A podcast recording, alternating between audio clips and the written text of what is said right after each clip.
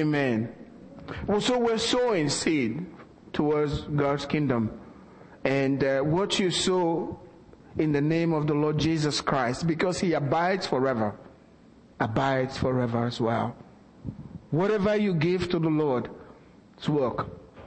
We have decided that we won't be taking an offering much about that. We haven't taken an offering since we've been building that building.